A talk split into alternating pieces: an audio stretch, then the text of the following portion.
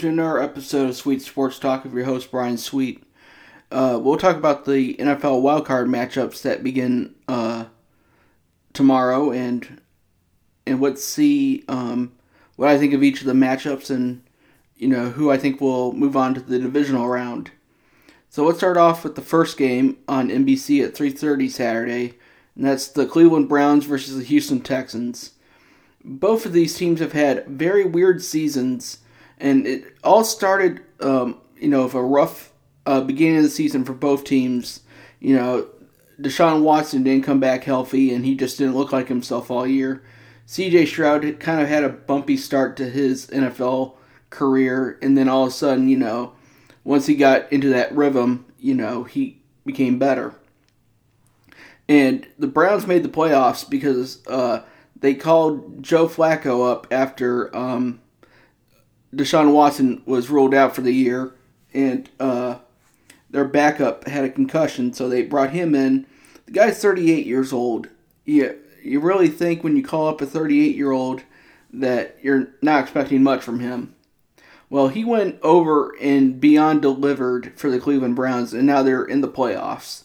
I mean, personally, I would be, you know, if I'm Damar Hamlin, I'd be concerned Joe Flacco might give you a run for his money uh, for the um, NFL uh, Comeback Player of the Year because what Joe Flacco did after being a backup and then coming in cold turkey this year um, and having to learn the Cleveland Browns playbook in a couple days and then take him to the playoffs um, is just remarkable.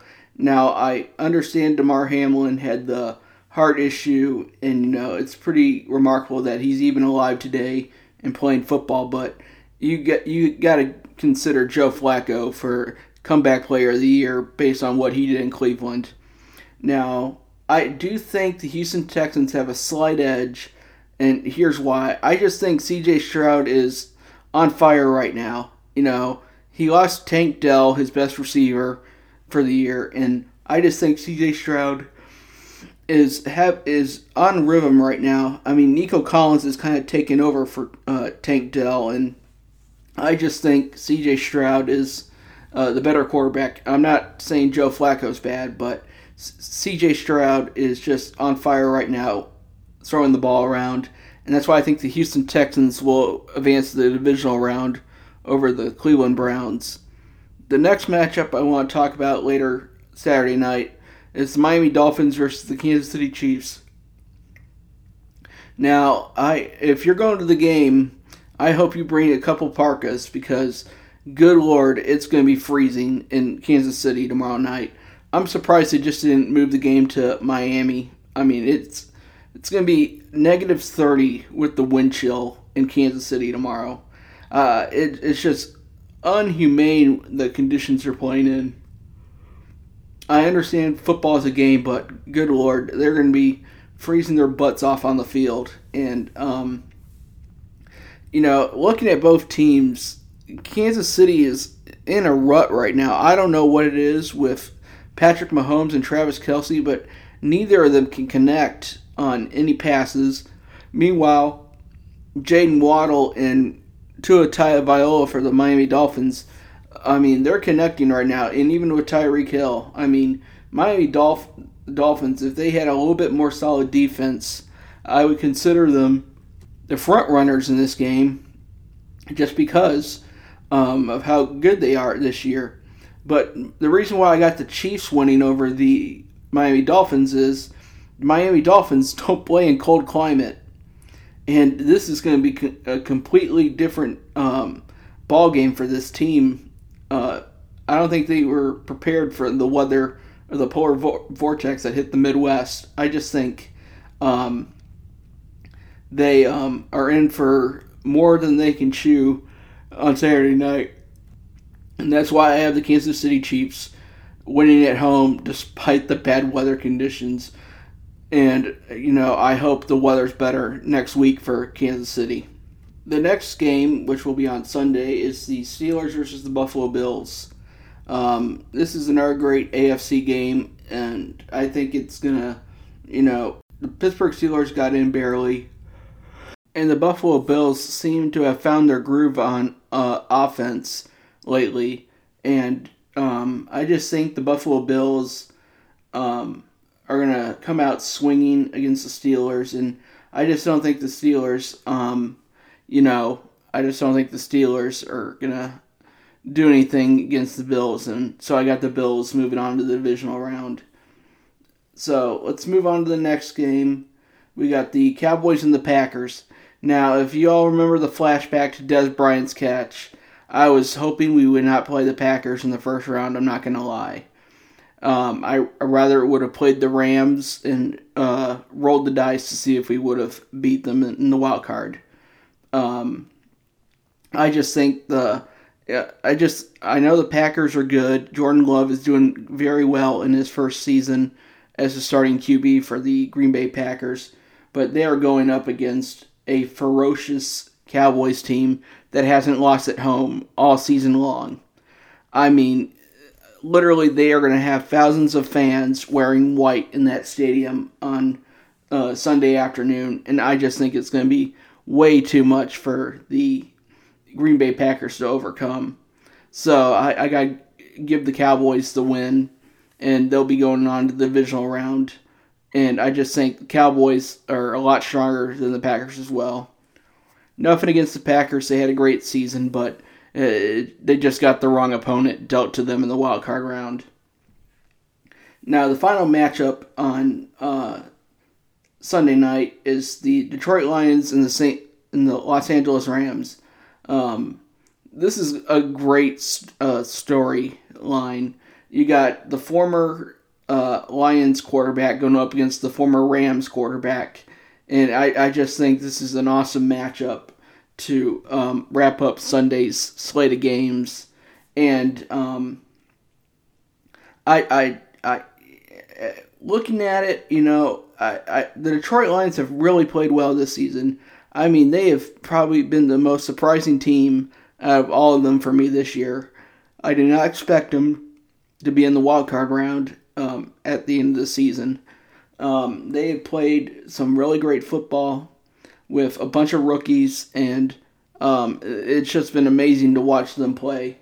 I, I just hate this is like another bad uh, team dealt to them. They're going up against a very good Los Angeles Rams team that has basically won a majority of their remaining games just to even qualify for the wild card and um, I, I, I'm going to give the Detroit Lions a slight edge over the Rams.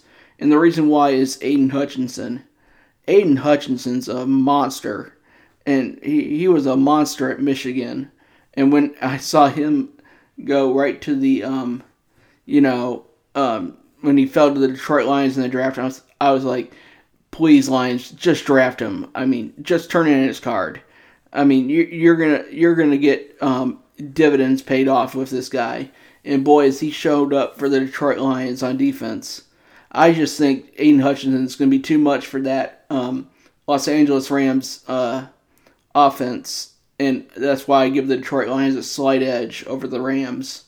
And so the Detroit Lions, in my view, will be going to the wild card, uh, the divisional round. I meant, sorry. In the final matchup on Monday night, the Philadelphia Eagles versus the Tampa Bay Buccaneers. Now, this is a, you know, the Philadelphia Eagles, man, they have had a falling out uh, as of recently. I mean, they've lost a lot of their last games on their schedule and basically lost the NFC East title when they basically had it clinched and all they needed to do was win a couple games. I mean, it's just sad how bad this Philadelphia Eagles team has fallen in the last four weeks. Um, and the Tampa Bay Buccaneers are licking their chops right now because they got there's a dysfunctional Eagles team going into the wild card round with a and they're going up against a very good solid Tampa Bay Buccaneers squad that is ready to you know cause an upset in the first round. And I got the Tampa Bay Buccaneers versus uh, over the um, Philadelphia Eagles, and I'll tell you why. I just think the Philadelphia Eagles are having a very bad team chemistry moment right now, and it's the worst time to have it, especially going into the playoffs. The Buccaneers want to go to the divisional round, and the Philadelphia Eagles, man, that they're having fights um, on the sidelines. I mean, they're just having a very bad time right now, and I think their coach could be fired if they lose on Monday, and so that's why I'm giving the slight edge over the um, the the Buccaneers a slight edge over the Eagles. I just think the Eagles are imploding right now, and the Buccaneers are going to benefit from it. So that's all for the wild card round. Um, we'll be back next week for the divisional round, but before we go, uh, I give a shout out to the Michigan Wolverines. They played their butts off all season long and deserve to win the national championship. I mean, they tuned out all the noise from the Jim Harbaugh, you know, cheating scandal thing, and they have just stuck and played football every single week. And they have just grinded and they played their butts off against a really good Washington team. Kalen DeBoer and that Washington Huskies team. I mean that that's a very good team, and I hate to see a Cinderella team lose in the final game of the college football season. But, you know, they played a really solid Michigan team, and that Washington team should not feel bad about losing. I mean, they went up against probably the best defense in college football this year, and they also went up against a really solid offense with a good run game. And I that run game just did Washington in. And um, congrats to Jim Harbaugh and the Michigan Wolverines for winning the national championship. Um, you know, I can't wait to see what the 12 team bracket looks like next year.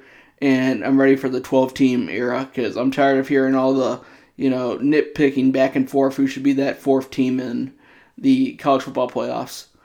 So that, that's it for this week of Sweet Sports Talk. Tune in next week. We'll talk more about, you know, the divisional round matchups and some of the new head coaches um, shuffling around college football. We'll briefly go over that. Um, there might be some more later this week, so I'm gonna postpone it until next week.